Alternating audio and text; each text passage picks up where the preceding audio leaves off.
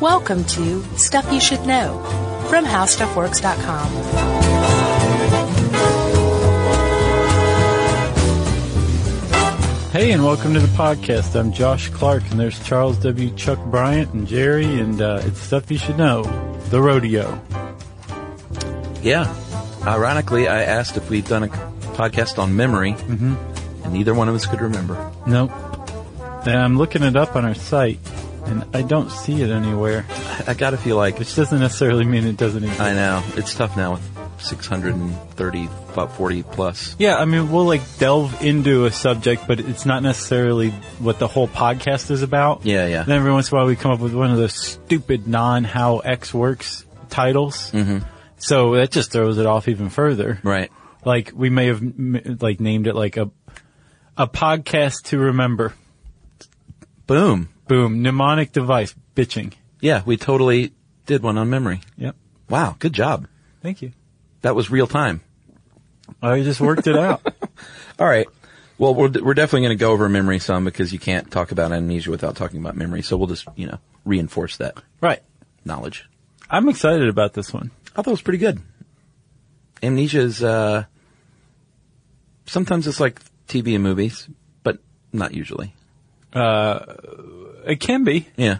But yeah, that's a very rare case. So rare that um, uh, whoever has that kind of amnesia gets to be the intro for our podcasts. Okay.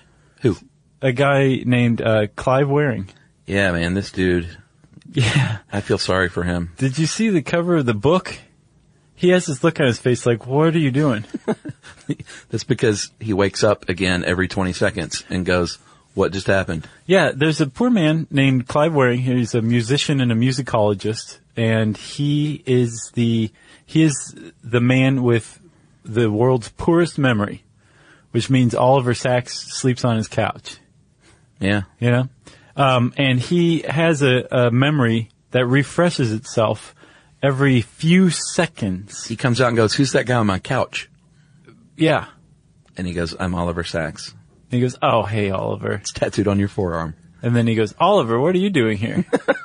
That's, Like- that's how it is. it, it refreshes like that. So um, this guy, uh, th- there was a New Yorker profile in him that uh, Conger, who wrote this article, um, cites, saying that eating an apple is kind of like a magic trick to this guy. Like one second, like he's got the apple in his hand and it's intact, and then he'll look down again and it's just the core. A few seconds later, Yeah. he has no memory whatsoever of eating the apple.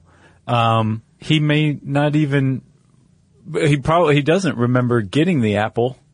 Right. He just knows there's an apple core in his hand now. Yeah. So he must have eaten it. Yeah, his uh, and we'll go over this later. He, he has a journaling system because you kind of have to, um, like in the movie Memento. Uh, and it, it had some excerpts, and it was literally like 9:05, woke up feeling refreshed. 9:08, completely awake now, feeling really good. Right. 9:10, I am fully awake at this point. Right. And he scratches through previous entries just to to keep track Right. on where he is in the day. Um, And then it takes like a, a really jarring turn once in a while. It'll be like 912, I no longer trust my wife. Yeah, there's Yeah. some weird guy on my couch. She's out to get me. she could re- really mess with this guy. Yeah. You know? She could be like Joey Pants in Memento. Yeah. I mean, how many times in an argument do I say, I don't know what you're talking about? Right. That would be so great if that was Well, actually effective. I mean, an argument would just stop. Yeah. After a few seconds, it'd be like, uh, but that would be a, uh, one of the horrible side effects sure. of having amnesia like Clive Waring has. Um, imagine coming to and your adrenaline's still pumping and you feel the sensation of anger. Right. But you have no idea why. Yeah. That, that is what happens to this guy. Yeah. So we should say that, um, he's not just like a, a walking noodle. Like he does have some memories. He has, uh, he has the ability to still play the piano, which is amazing.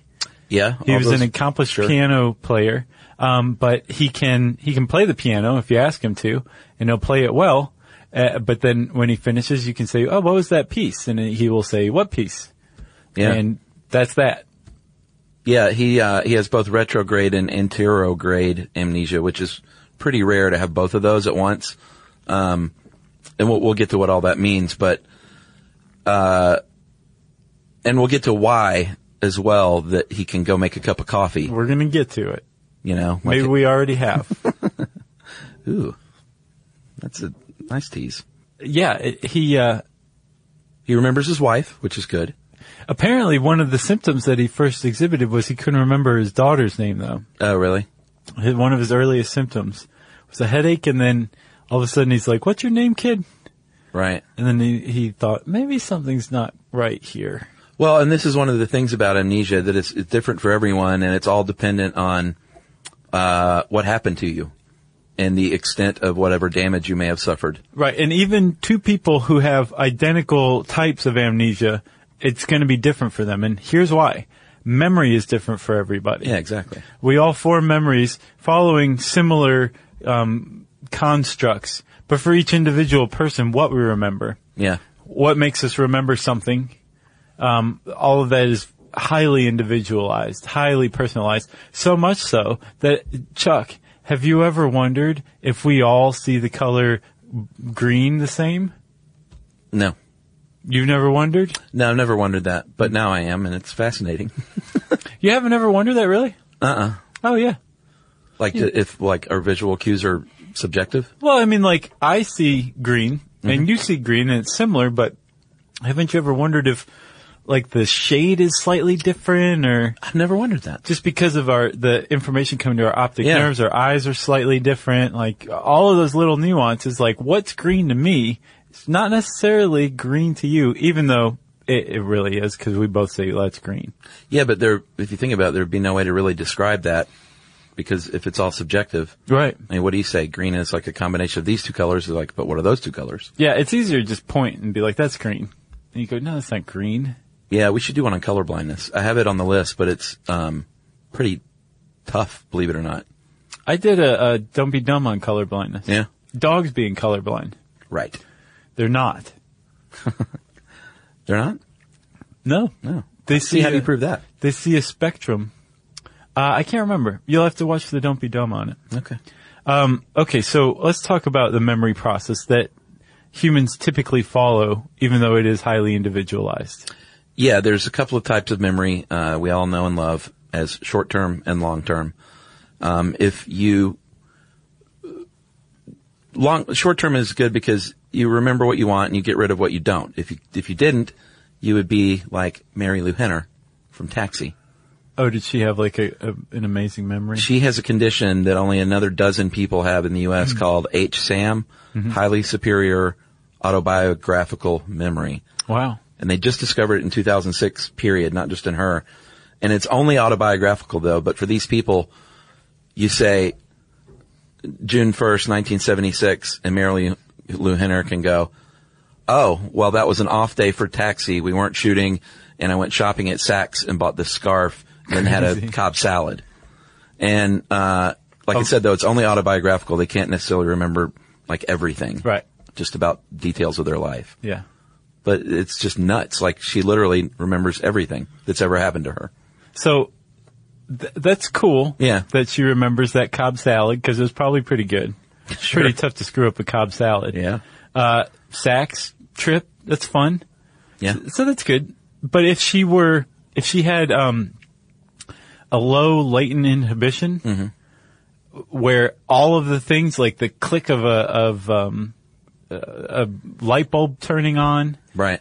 the buzzing from somebody's sh- electric razor next door, the sound of water rushing, the look of everything, the feel of everything, all of that information was coming in and flooding her memory and asking for her attention. She'd go crazy. Yeah. Yeah. So one of the roles of short-term memory, specifically the hippocampus, is to say, keep that, keep that, throw that away, throw that away, throw that away. This one seems kind of important. Oh, this one has an emotion attached. Uh, we definitely need to keep that. Yeah. That's what's going on with short-term memory. Apparently, we keep about seven pieces of information up to 30 seconds, which sounds to me like a statement that is going to be utterly debunked as ridiculous in 10 years when Oh, we yeah. understand memory more. But Yeah. for the time being, that's our concept of short-term memory. It does seem sort of like a stab, yeah. a stab at something. It's overly concise. Yeah. You know? Agreed. Uh, so that's short-term memory. And short-term memory is basically just holding immediate information in the front of your mind, um, figuratively and literally. Yeah. Uh, and if it's sorted, it's sorted into long-term memory. That's right. Uh, how we store memories, how we make memories. Uh, the first thing that happens is we have something called sensory memories. So you see a, uh, you hear Josh pass gas and you hear a sound and you might smell something. You would not hear that. That's true. You're an SBD guy. Uh, or let's say you see a strawberry and you taste the strawberry and you see what it looks like that it's red and you taste it and you know it's tart. right. Uh, those are sensory memories, and our nerve cells detect that. Uh, they send that as an electrical uh, electrical impulse along to the end of a nerve. Um, it turns on the little neurotransmitter, which sends a chemical message. It hops. We've talked about synapses; those gaps between uh, nerve cells. The neurotransmitter sends it across that little great divide uh, to the neuron, which is your brain cell. Yeah. And immediately your brain registers that as a short-term memory. Uh, and whether or not it becomes a long-term memory is whether or not you need to uh, remember that and encode it. Right. And that encoding process is what moves it to the deep freeze. You know what I'm curious about? I wish I'd thought to look this up. Wh- How does science quantify the present? Like, can you, is the present, you know, 0.8 nanoseconds? Is it the 30 seconds that your, your working memory's chewing on something? I mean, Uh, yeah. how quickly does a, a, sensa- a sensation or an experience become the past? The s- nanosecond after it happens, I guess. But why a nanosecond? Why not a microsecond? Why not five seconds? Whatever the smallest amount of time is, Yeah, technically probably. I guess so. That's a pretty deep thought though. For, for a Tuesday I know, afternoon. That green. it's like I took acid earlier. Sweet. Uh, so Encoding for long-term memory is where we were. right, uh, all of this stuff is coming to the hippocampus, and the hippocampus works in concert with some other parts of the brain: the amygdala, the thalamus. The amygdala is big on emotion. The uh, thalamus is big on um, routing sensory stuff Yeah. and pairing it with emotion. Emotions play a big role in uh, memory. Yes. Because if you pair a, an experience with an emotion, it's going to have that much more of a uh, an impact on our neural pathways that are formed. Yeah, that's what encoding is. Like the things you remember most, you're you're you're basically leaving a trail of breadcrumbs along this pathway if you want to retrieve a memory. And the stronger, like you said, if it's tied to emotion, it might be stronger, more reinforced. Yeah. Or if it's something you have to remember a lot, that breadcrumb trail is going to be with larger pieces of bread. Yeah, the the Easier to more spot. the more times it's traversed, the the um, more well worn the path grows, the Yeah. stronger that memory is, um, and that's that's a um, a mechanism called long term potentiation, where an initial sensory experience becomes a hard encoded memory. Yeah. in our long term memory, and you could crack open like one of our brains and say, "See this this neural circuit right here." That's my memory of my last birthday. Yeah. See that donut? that's just there. It just started growing a few years ago. I'm waiting for it to fully mature before I harvest it. That was always a, one of the early Simpsons had that, I think. It showed people's like thought bubbles at Oh, one yeah. point, and Yeah. Homer's was just a donut. Yeah, that was pretty good. I could see that. Uh, so like you said, this, this is all part of the limbic system. I don't think we said that. No, we didn't. Which, which is, uh, you know, your reward system. You experience emotions through it. Yeah, learning, memory, all that is uh, tied to the limbic system. And, um, our, our thoughts are being stored in the uh, cerebral cortex. Our, I should say our, um, epis- our, is it our episodic? Well, thoughts? short term. That's in this in the cerebral cortex. Yeah. Okay. Um, so if a yeah, that's right. Because if you take a um, a specific type of memory, which we'll get to in a second, it usually gets stored in the region that's responsible for processing it as it happens in the first place. Right. So like Broca's area, responsible for processing language. Yeah. There's also your your language related memories are stored there. Yeah, yeah. You know, that That's a good time point. that guy shouted at you in Spanish. You didn't know what he was saying. Right. You can crack open the Broca's area, and there it is. Yeah, so the, the cortex is where you temporarily put it. It works with the, the hippocampus to send it to, like you said, whatever part of the brain. I didn't know that. That's interesting though. It, it lives where it was originated.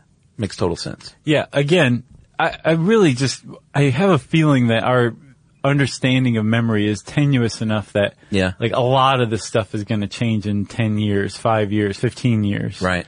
But the- f- for the time being this is our understanding. Well, like with anything with the brain, it's just like there's still so much mystery, you know, Yeah. It's shrouded in it. the gray area. Uh, all right. So there's many types of long-term memory. Uh, they are as follows, and these will come up throughout the show. Uh, your explicit or episodic memory is what we do when we study for a podcast, basically. It's like facts and information specific stuff.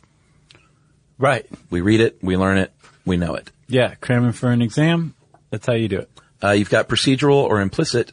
Uh, these are sensory and motor memories. That's how you know how to make a cup of coffee. And it's, It's like muscle memory. yeah, it becomes less a memory and more something that you've done by repetition over and over. That's why, uh, Clive, Yeah, Clive can make Warren. that cup of coffee. Or can play the piano still. Yeah, he doesn't that's- remember how to play the piano. His fingers just do it from muscle memory. Right, he doesn't consciously Yeah, yeah. remember. He does have procedural memories. Exactly. We've got semantic memory, which is organized and categorized memories. Mm-hmm. Yeah. So it's uh, kind of like a meta version of a uh, type of memory, Right. where like you, um, if you're thinking about what your favorite bands are or something, Right. You have a file of all the bands you ever listened to. That maybe there's a subfolder in that file of the ones that you've ever heard that you like, Right. and all of those are based on your experiences of listening to Led Zeppelin or, you know, um, Boogie Down Productions or The Carpenters. I can go on. So when someone asks you what your favorite band is, you're scrolling through that folder Right. And what you're doing is accessing your semantic memory. Right. Or you could just say pavement. You could be like, look at the t-shirt, bud. You just default and say pavement. Yeah. And you're good to go. That's a or good one. Pixies for you probably, huh? Uh, yeah. I, Favorite band? I would say these days I would go more with Morrissey. Oh yeah? Yeah. Whoa. Oh, he's always been up there Yeah. nipping at the Pixies heels, but I, I would say Morrissey may have taken the lead recently. Yeah, I remember hearing the Smiths for the first time in like Oh, uh, ninth grade. I was like, man, who are these guys? They still hold up. oh yeah. But if you and if you listen though, it's like, well, no, you mean the Smiths. No, I love the Smiths, Yeah. but if you f- listen to Morrissey's career, like all it was was if, the evolution of Morrissey started with the Smiths, and he just kept going, Yeah. and he just he hit his stride even more after the Smiths. So Yeah, his solo I like was great. Morrissey even more than the Smiths. All right. That Emo- felt good to get off my chest. you won't find me dissing Moz under any No, circumstances. why would you? He's the man. Uh, so you've got emotional long-term memory. Tho- those are, um, well, emotional, like super intense memories about something that may have happened to you. Mm-hmm. Uh, and then spatial, which are just the spacing of an area. I remember that in the dark when I go to the bathroom that I have to walk around my nightstand. Oh yeah, that's a good one. Running right into it. Man, that'll break your toe. Although that happens. And I kind of, I, I don't necessarily take issue with emotional memories being broken out as their own thing, but it seems like emotion is one of the drivers of memory formation. Yeah. Even if it's just the slightest feeling, it seems like emotion is attached to all memories. Like it's a, it's a signal like, remember this. Right. And it's also a way, it's, it's an aspect of memory as well. Like when you recall a memory, strawberry, Mm-hmm. um, if you have your first strawberry after somebody mashes it in your face and like twists your nipples and walks away, right? Uh-huh. Yeah. You're probably going to associate that bad feeling with strawberries Yep. for a while. There's nothing worse than strawberry tufts. So, so uh, all all memories have some amount of emotion to them, which Yeah. means all memories are emotional. But Chuck, that doesn't mean that for the rest of your life you're gonna have kind of a sour taste in your mouth when you're eating a sweet strawberry, Right. Because of that initial experience, because memories are subject to change because of neuroplasticity. That's right. Although you may as well, like, You might remember it, but I'll bet you don't have the emotional experience of it over and over again if you eat enough strawberries and experience them in different situations and settings. Right. I guess you're right. Like if something has made me sick in the past, I have an aversion to it. Right. But, you But can but get I over don't it. power through it. Like I just leave it there. I won't drink Milwaukee's best beer anymore. really get sick off that. Yeah, like 25 years ago. Huh. And just the smell of it now immediately I'm just like, boo, That's funny. you know? If you wanted to, you could power through it. And after enough times, what you would be doing is activating that neural circuit, Yeah. that long-term potentiation, and refreshing it a little bit, changing your idea of what Milwaukee's best is all about. Boy, that's a commercial. Yeah. They should send us some beer and I'll get over it. There you go. But I won't get so drunk that I pass out and forget because we'll get to that. That's a real thing. Yeah, it is. It's a kind of amnesia. It is literally. You can get amnesia tonight if you want. No thanks. I'm going to see Stephen Malkmus tonight. Full circle. you want to remember that. I do. Uh, and then the the third type of memory is where you combine short term memory with long term memory, Right. And you come up with working memory. Um, one example I saw uh, during research is uh, lo- when you're looking at a menu. You're going down a menu to decide what you want to eat. Mm-hmm. You're taking in that information from that menu, Yeah. um, and you're creating a, a little bit of an episodic stimulus Sure. in your short-term memory Yeah. and then you're accessing your long-term memories, maybe from having pork chops before, Right. Um, and you're comparing the two. That's your working memory. Okay. So that's a that's a huge aspect of memory as well. And they think, as it stands right now, that it's basically a, a combination of short-term memory and long-term memory, mixing them together, and there you have your menu choice. And that's just your day to day kind of deciding things. Exactly. That's what your working memory is. yeah. That's a very dumb way to say it, but you know what I mean. Your day-to-day. Uh, all right. So I guess we can talk about an- amnesia a little bit now, right? Yeah. forgetfulness is good. It's not a bad thing to forget. Um, you should remember the important things, but like we said, it frees up your brain of the the the stuff we don't need.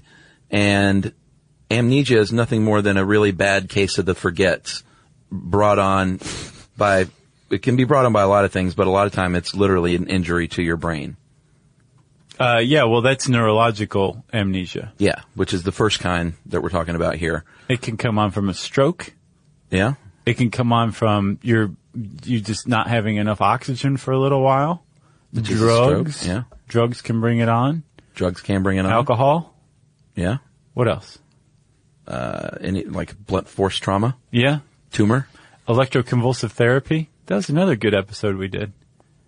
Yeah. Uh, in the case of Clyde Waring, he had a uh, he had herpes encephalitis, a viral infection that can do it. It destroyed his, basically cut the cord of the hippocampus and the cortex. Well, given that that analogy, that's a great analogy. The f- telephone cord.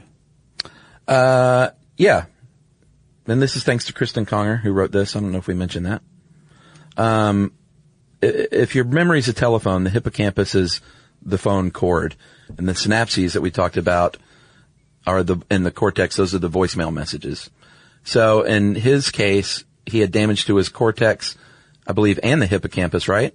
Yeah, he has one of the more severe versions of amnesia. So because the phone cord was cut in the hippocampus, that's why he has no ability to form any long-term memory because there's just no pathway. Mm-hmm. And the voice messages are erased essentially because of the damage to the cortex. And There's no way to. They may be there still, but there's no way for him to access his voicemail account any longer. Right. So he has a really bad case of neurological amnesia. End analogy. I had uh, Mr. Telephone Man in my head, that new edition song. Oh yeah. Yeah, the only way Something to wrong get with it my out line? was to go listen to it. It worked too. So when you dial your baby's number and you get a click every time, Mr. Telephone Man. it's a good song. It is a good song. New edition was pretty good. Yeah. And well, we've gone over Belle Biv DeVoe. When? Oh, I've- I've dropped a couple of references over the years Oh yeah. that very few people notice. Were you a Belle Biv DeVoe fan? Sure. Okay. A little bit. I mean, you know, that wasn't really my music, but I'm a new edition man myself. gotcha. I was a big Bobby Brown guy. So, um, with this, uh, with neurological amnesia, there is damage to the structure Yeah. and it just shuts down the whole system. Right? Yeah. Cuts that cord.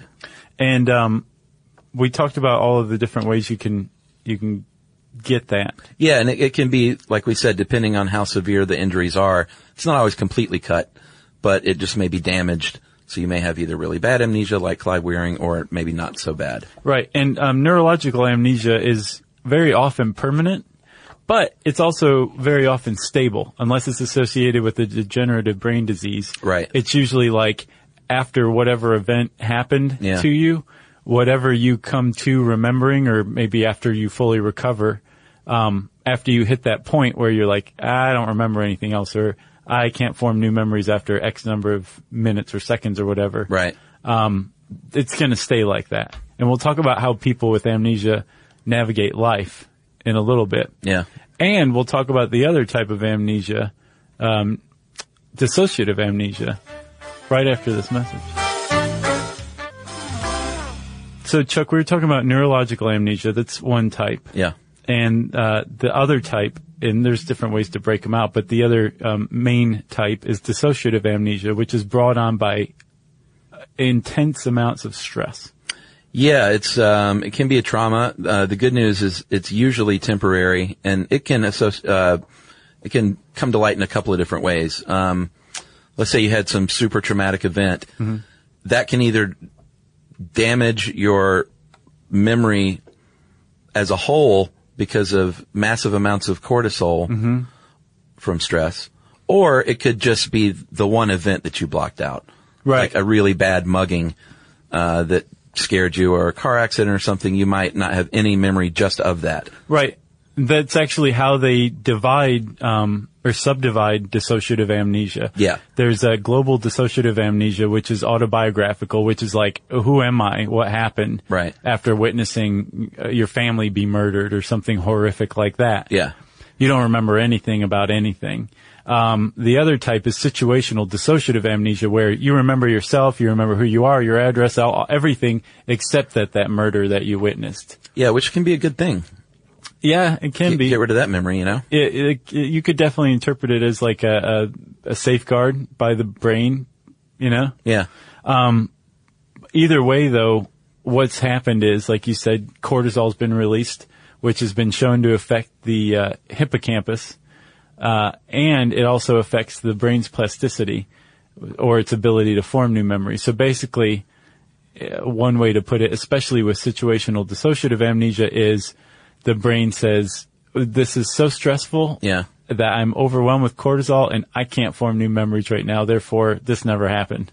yeah. You know, one thing that, that was interesting is hippopotamuses. Um, I saw this on Animal Planet the other day. They are so stressed out, um, especially sadly, little babies that are orphaned because of poaching for rhino horns. Did I say hippopotamus? Rhinoceros. Yeah, like they they they feel for the rhinoceros. The rhinoceros, I was thinking hippocampus, I think. Yeah, Um, they can die from too much cortisol from being stressed. yeah, it's so sad. Like a little baby rhino might die because their parents died just from cortisol, like massive amounts of cortisol. We have to update our "Can You Die of a Broken Heart" episode then. I think we just did. Okay, we can check that off the list. That's right. Uh, okay, yes, stress is a killer. We Yeah. know this. Yeah. literally. Um, and it can cause amnesia. And this is not, um, I think a lot of people, uh, suspect that when it's not neurological, when there's not an organic cause, Yeah. like a brain injury for amnesia, that it's possibly somebody faking or something like that. No, they're, they're, they are so stressed out that the chemicals, the chemical composition in their brain has prevented new memories from forming. Not plastic anymore. No. Uh, the thing is, is that that dissociative amnesia is very frequently temporary. Um, there might be something that triggers a memory that leads to a cascade of memories that restores the person's memory fully. Yeah. Um, you see that in movies too. That's a big popular one for fiction. Yeah, it's crazy that there's like, I mean, it's in movies it happens far more frequently Yeah. um, than in, in real life, but it's not terribly far off. Yeah. not because the movies are really kind of keeping it close to reality, just that amnesia is like, can be that crazy. Right, right. Yeah. You can kind of do anything and someone's probably had that kind. You- Right. Uh, so we mentioned weaving, um, wearing. Clive Waring has both retrograde and an- anterograde, and that is uh, a couple of other ways that that doctors can um, categorize it is by the type of memory. He has both. Retrograde means you can't remember the the past, And anterograde means you can't make the new memories. And since he has both, he's in big trouble. Uh, anterograde is a little more like uh, the movie Memento, Right. when every 30 or 40 seconds you're born anew. But even still, uh, if you haven't seen Memento, just go ahead and fast forward through this part. Yeah. Um, but it, it, he he wrongly remembers his own past, Yeah. which is a symptom of um, retrograde amnesia that you confabulate. You basically come up with imaginary things your mind does to fill in the gaps, Yeah. and you believe them to be real, but they're not real. It's imagined. And Yeah. remember, that's how he turned out at the end. Like he wasn't the Yeah. insurance adjuster. That wasn't a case. Like that was his life. Right. Yeah. Yeah. And, uh, also very, and especially in that movie, very easily to be taken advantage of. Right. uh, the one scene with his when he was paying rent, when he kept paying rent. Yeah. The guy was like, "Yeah, you, your rent's due," Right. and uh, yeah, that guy was a jerk. But he has a system, and we'll talk about that coming up too. So let's uh, let's talk about anterograde. Anterograde is the inability to form new memories. Yes. Uh, and it's pretty simple. Basically, there's something wrong with the hippocampus right then. Could be permanent, in which case you end up like uh, Clive Waring and you can't form new memories, or it could be temporary. Could be drunk. That is why uh, anterograde amnesia is far more common than retrograde. Yeah. It's one reason. We can easily assault our hippocampus through booze. Yeah. And uh, as an example of how procedural memory still stays intact, you can walk and talk and move around and everything and then wake up the next morning and be like, how did I get here? And no matter how hard you try, you're not going to remember specific details if you fully blacked out because when Yeah. you were fully blacked out, your hippocampus was no longer taking all this information and forming memories. Like they they just don't exist. Yeah. And That's and, anterograde amnesia. and it depends on who you are. Some people like might have an alcohol blackout way easier than others. But if you're blacking out from alcohol, you're drinking too much. Sure. You know, Yeah. even if you're someone with a super low tolerance and blacks out really easily, Yeah, it's blacking out's blacking out. It's a, Yeah. it's a line for everyone. it doesn't mean you're Across. passing out. You're still doing stuff. Right. and saying stuff, You're blacked out. you're blacked out. But um, it, it can be kind of tricky because if you think about it, you wake up the next morning and you're like, how did I get here? What happened? Yeah. And by that time, last night was the past. Right. Which makes you think, oh, that's retrograde amnesia. Right. No, the amnesia is related to your ability to form memories or access old memories. So with anterograde, your ability to form new memories in the present, which was while you were drunk and blacked out, Right. that was anterograde amnesia. That's right. Retrograde amnesia is totally different because it is the destruction of those voicemail messages. Of your past, yes. which is super sad. Um, Yeah, because what's life if it's not a collection of memories? Yeah. You know, and hope for the future. look at you. And this microsecond right now. Uh, with retrograde, it's, um, if it's severe, basically your new memory or your most recent memories, which aren't as strong and reinforced yet, are the ones to go first. And then depending on how severe your retrograde amnesia is, it'll go further and further back in your little memory file Right. and start destroying them. Uh, or if you're the case of, uh, wearing, if you have it super bad, you might not remember your past at all. Right. But he does remember his wife. he does remember his wife. And that theory, um, or that is called, uh, is that Ribot's Law? R-I-B-O-T? I would say Ribot. Ribot? It looks pretty French. It does look French. Uh, that is that, that pattern of destroying those newer memories 1st and then going back and back depending on how severe it is. and there's a there's a reasoning to it behind the whole thing. It's that your the, your more recent memories haven't had years to potentiate and become these well-worn paths. Yeah. So they're easier to wipe out than your longer-term ones. But it is totally different retrograde amnesia because it it can attack those parts of your brain where um, those memories are stored. So Right. it, it might not have anything to do with any kind of damage to your hippocampus. It can say uh, attack the part of your brain where, um, again, the language memories are stored in your Broca's area. yeah, like if you have a stroke, uh, you might not remember how to speak. And that means that Broca's area has been damaged Yeah. via lack of blood flow and oxygen. That might be different. That might be like your you lose your ability to speak. I wonder if it does have to do with memory, though. Now that you mention it, I don't know. Huh. Like when my grandfather had a stroke, he still talked, but they weren't words. Oh yeah. But he thought he was talking. Like in his head, yeah. he was saying, no, you turn left up here to go to the gas station Right. to his wife, but it came out as walking, walking, duke and walking, beach, walking, walking. Is that all? But that was unsettling. It was sad and unsettling. How um, how and long did he you could live see like the this? Uh. frustration too, because in his head he was saying the right words. but could he hear himself, like what was coming out of his, I don't know, because he couldn't tell us. or he could see on your faces that he wasn't saying what he was saying? I don't. I mean, I was pretty young, so this is all kind of distant. But How long did he live like that? um, I feel like a few years. Yeah. Yeah, Did he? Could he write? I don't remember that. Usually that's separate. Oh yeah, So I'll bet he could write still. You should find out. I'm curious. yeah. I should ask my mom. Was he a good guy? I used the best. Yeah. yeah, Well, I'm sorry, Chuck. that's right. It happens. It's in my bloodline too, so I'm sure the same thing will happen to me. Is it really? Well, I will Yeah. prop you up in front of the microphone and we'll do a podcast like that. And you'll just translate for me. Yeah. That's very I'd nice. be like, I think he's saying he likes pavement. Uh, you could just default to that, and I'd always be sort of happy. I'd be like, "Oh, that's fine." Okay, yeah. I was really saying I was hungry, but you go, Walker. Yeah. um, it was weird though. Like his language was very consistent. It had that same, the familiar, like, there was a lot of walking, walking, like that sound. Like kept he, coming he out. made up his own language. Kinda. Yeah, sort of. It was really interesting. Man, that's interesting. And the thing is, is that's how they figured out that different parts of the brain are responsible for uh, different, um, I guess, different aspects of our personality or life. Like, Yeah. speaking is different than hearing yeah. and writing. Right. And it, it- like, if you're just because you can't talk or form words doesn't mean you can't hear and understand words or write words. Right. Or think in your head the right words, even Right. though they're not coming out right. Yeah. Yeah. Uh, so with both of these kinds of amnesia, uh, we should point out that your explicit or episodic memory is what you're losing, but your implicit or procedural memory is usually still intact. Yeah. As long as your cerebellum is good, that's why you might be able to make the cup of coffee or ride a bike. Uh, these things that are just ingrained in your in your brain, Right. and that's why Clive Wearing can play the piano. But he can't remember who his favorite composer is. No, So, uh, wearing is a really good example of how somebody can live with amnesia.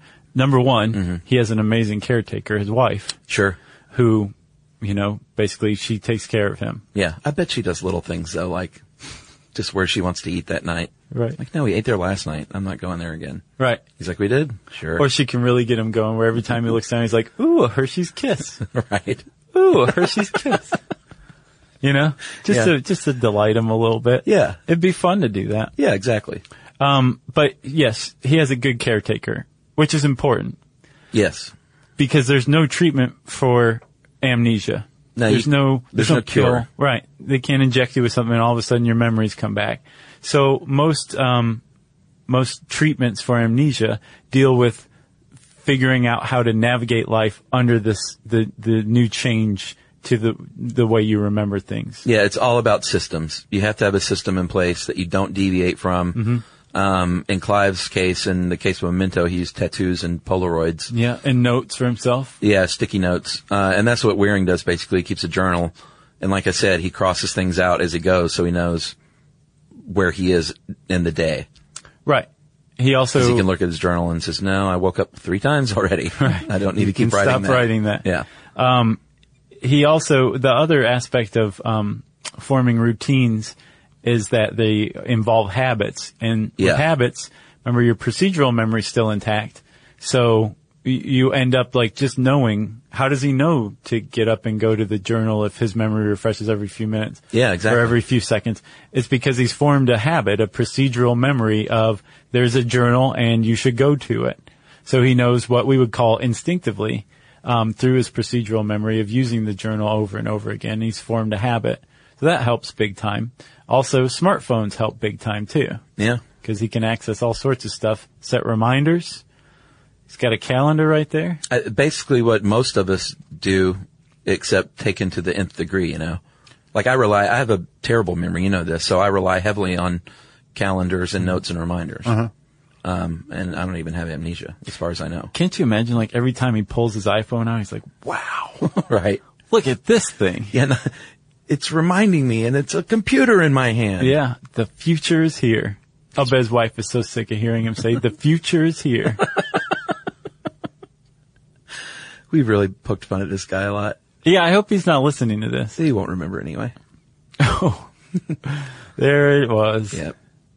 Uh, psychotherapy, if you have dissociative amnesia, Yeah. can help out.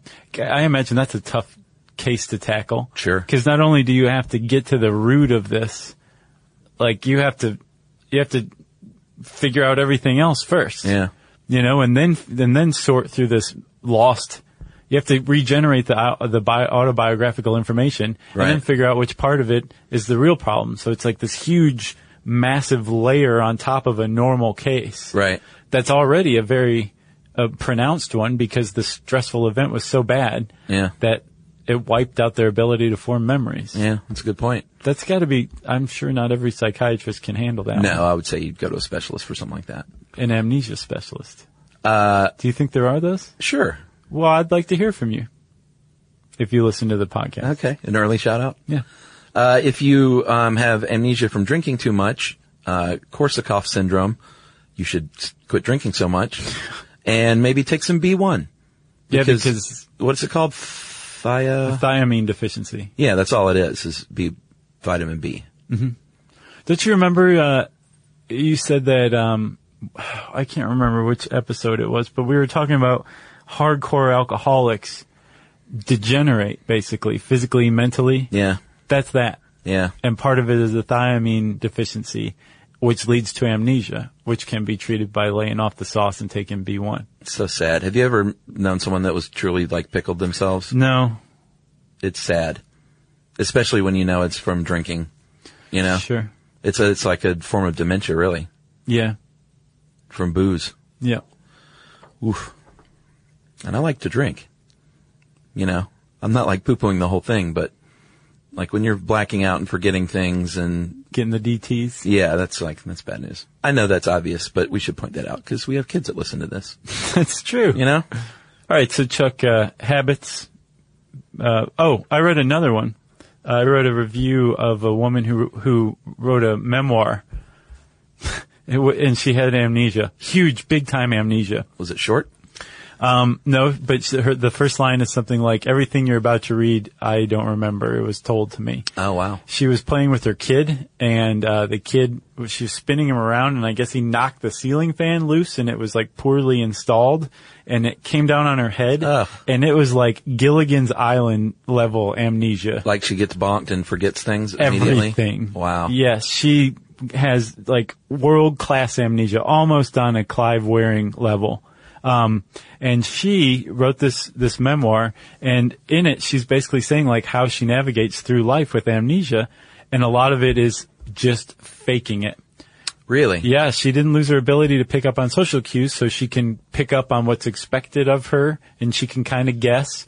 Um, A lot she of says- confabulation, probably. yeah, she says she has no idea why people celebrate birthdays or holidays or anything, but she still does it because she realizes she's expected to. So she's no, it's not with her. Surely there probably is confabulation. Yeah. she, she doesn't believe what she's imagining; she's faking it. Oh, okay. And apparently, she's so good at it that people forget she has amnesia. Right. Um, but she's saying like, no, I I really genuinely don't remember. I'm just good at making it seem like I do, so I can fit in. That must be so weird and frustrating. That sounds pretty weird. like if to have to sing happy birthday at a birthday party and she's like they're singing this song i know i'm supposed to do it but i like, don't know why like why do these people do this Yeah. wow All right, so Chuck, you want to talk about uh, amnesia detection, yeah which seems like oh that person can't remember anything; they have amnesia, or they just got hit on the head with a coconut. right well for wearing uh he had a headache that was the first thing that happened yeah. the next thing that happened a couple of days later like you said earlier he couldn't remember his daughter's name Right. so warning signs flashing at that point and it really spiraled out of control from there in his case uh sometimes it's super obvious um, like you said, if you injure your head and you can't remember things, then you've got some form of amnesia. Um, can you recall your past events? Do you confabulate? Do you confabulate? And the difference between a confabulation and a lie, by the way, is there's intent with a lie. Right. This person is, Dishonest intent. like doesn't m- m- realize they're filling in the gaps with imagined Yeah. stuff, or if they do, they don't want to think about it. They're, yeah, there's no malice involved. They're just trying to be normal. Right. You know? Uh, you might have tremors, uh, or be uncoordinated.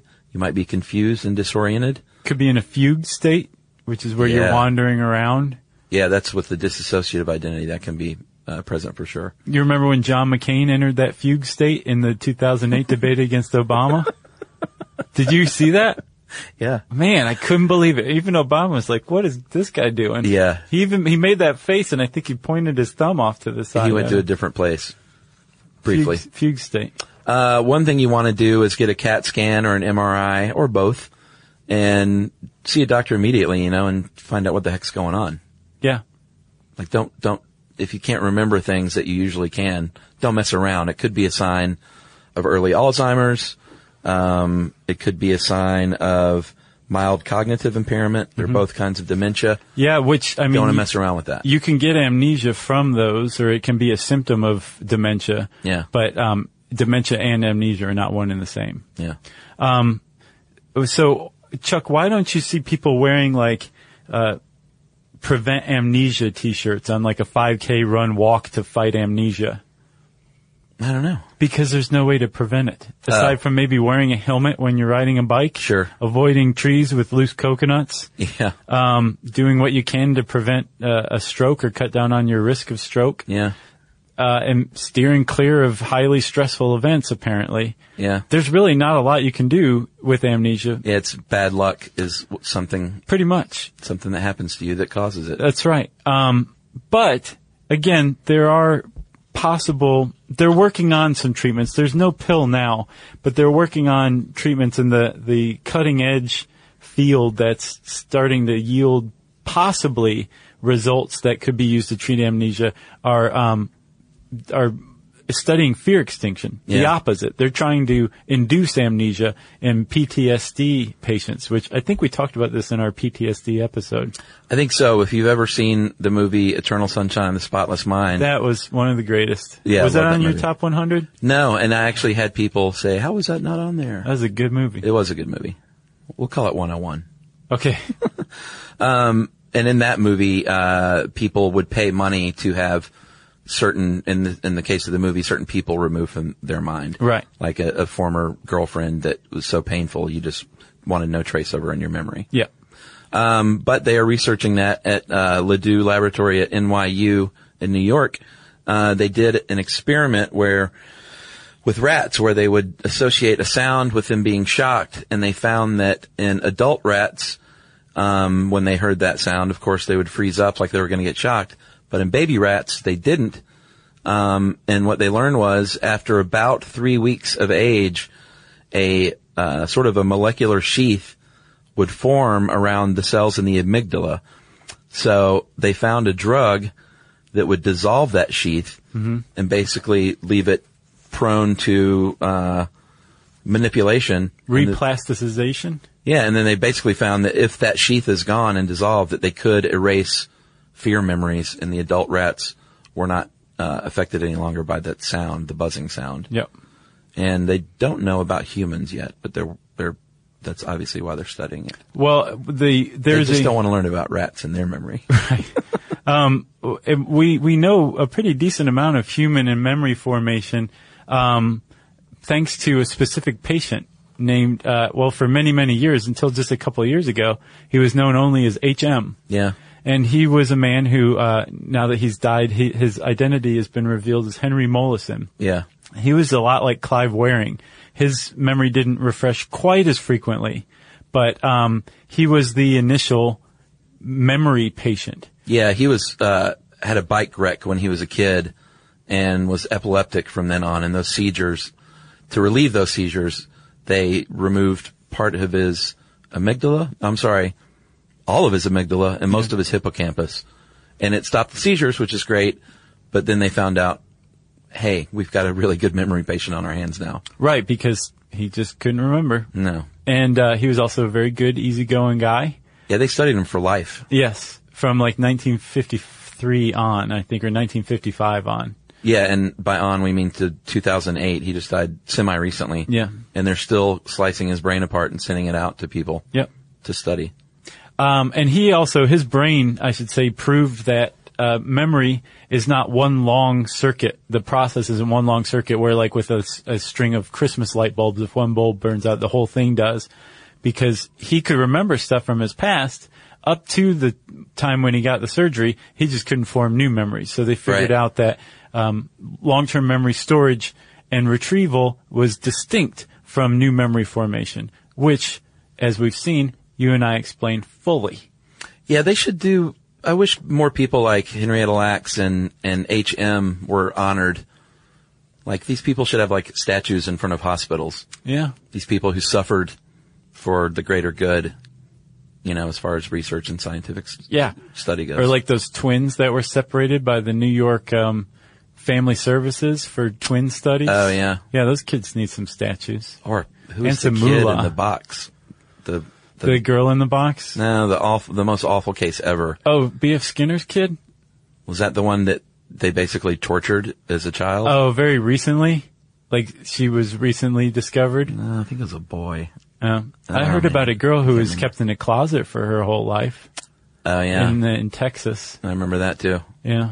But not to study is abuse, right? Yeah, it was total abuse. Now there was some, I know we've talked about him before, some boy who was purposefully sort of abused for the purposes of research. Oh, are you talking about um And like they didn't have his real name and know who it was man, for many oh, years. B- Little Albert? Little Albert. There you where go. they they uh, studied fear extinction in him. Yeah, yeah. By making him scared of things. Yeah. yeah. He definitely deserves a statue. See, you remember that and I didn't. So let's. Um, you said something that that they couldn't remember his name. I think is what triggered it. Yeah. So uh, and that is uh, that's part of encoding. I encoded it That's right. with the idea. Little Albert. They didn't remember his original name. Your trail of breadcrumbs is more solid. So let's talk pop culture real quick, man. Good movies, Memento. You mentioned Eternal Sunshine of the Spotless Mind. What else? Um, one of my favorites is Mulholland Drive. I don't remember Amnesia being a part of that, but Yeah, the, the one uh, girl couldn't remember anything. is it the main character? Yeah, the, the brunette. Yeah. Uh, Vanilla Sky. Which Yeah. I did not care for. I like the I had original. Mm. no problem with it. I know everybody didn't like it. No, I didn't like it. There was the original uh, "Open My Eyes," I think, was the original Spanish language film. Oh, yeah. that was based on. It was really good. Gotcha. What else? I don't know. I don't, oh well, Jason Bourne. Yeah, he had Mm-hmm. amnesia. Yeah, Um, 50 First Dates. That was a cute one about amnesia. it's a cute movie. I don't. I didn't see it. And if you, oh, you should see it. Okay. Um, and if you reverse your perspective a little bit, Uh-huh. Groundhog Day, where Bill Murray has a tremendously excellent memory and everyone else has amnesia every day. yeah. And I think this is a great time to acknowledge the great, great Harold Ramis Yeah. of Groundhog Day and Stripes and Animal House and Caddyshack and Ghostbusters. And Ghostbusters. Yeah. Yeah. what a loss! He defined comedy for our generation. And- and Eh, he died at 69, which is so young. So young.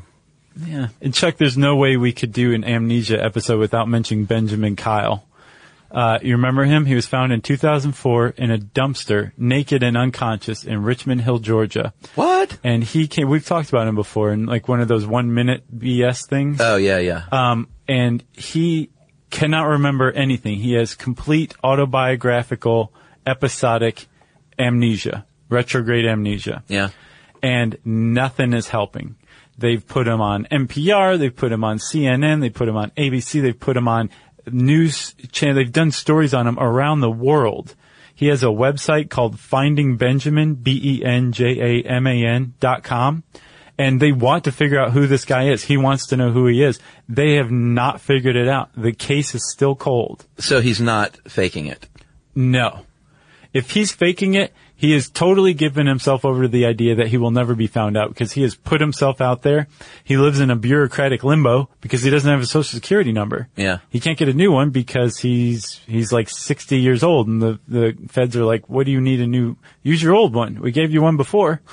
Um, and he has no idea. There's a documentary that's coming out about him or that might be out now. Interesting. Um, but yeah, it's totally legitimate case of Wow. full retrograde amnesia, uh, waking up in a dumpster naked in Georgia. That is nuts. And the reason he's called Benjamin Kyle is because he's pretty sure his first name was Benjamin. Uh-huh. But um, when he was taken to the hospital, there was already a John Doe there, so they called him BK because he was found behind a Burger King.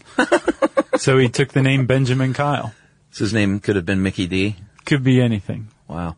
Well, faking it is a thing. I think, um, I think Hess, Rudolf Hess, the Nazi, I didn't look this up, but I think I remember somewhere that he faked amnesia to get out of, uh, his war crimes. I, I believe it. That guy was an SOB all around. Yeah. I He was, think- a, he was a Nazi. I know. I think he did fake amnesia, and I think he even fooled his doctors for a time, but then later admitted that he had faked it. I might be wrong. Degenerate. I didn't do specific research on that, so we'll see. He was a black shirt, though. No, wait, he was a brown shirt. I got it wrong again. Brown shirts were the German, black shirts were Italian. Okay. All right. Uh, well, that's amnesia. You got anything else? No, sir. Man, uh, if you want to read more about it, you should type amnesia into the search bar at howstuffworks.com and it will bring up this article. Since I said search bar, it's time for listener mail. Uh, this is from a termite expert. He was a pest control operator for seven and a half years and on the board of the New York State Pest Management Association. Wow, that's high up. Uh, hey guys, when you talked about a, uh termiticide treatment, you stated it is injected into the colony. Uh, this isn't quite right. Could be misleading to the average homeowner. Uh, it makes uh, them think that the colony will be killed off. What really happens is that termiticide is injected to form a barrier on a few inches of treated soil around the foundation of the house. When termites come into contact with it, they shortly die. Eventually, the colony realizes something is wrong and send out alarm pheromones to uh, for the others to avoid it. Uh, as to the bait, you'd stated it might leach into the soil. This makes for good radio or podcasting, but again, it's an alarm to the homeowner uh, that's not necessarily true. Bait is solid and small, and it will not leach. But it will explode.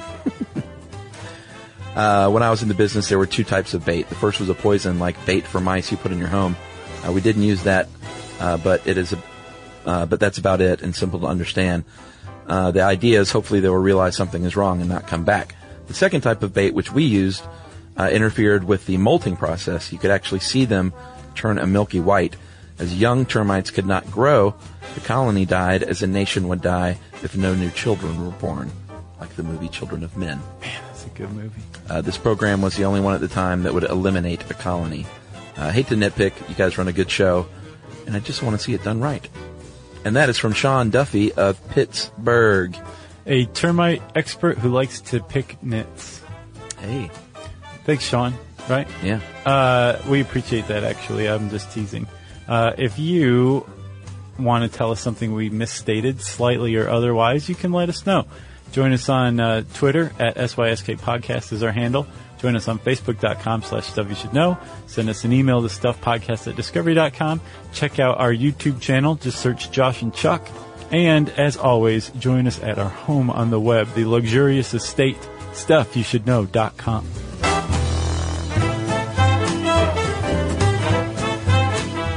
For more on this and thousands of other topics, visit howstuffworks.com.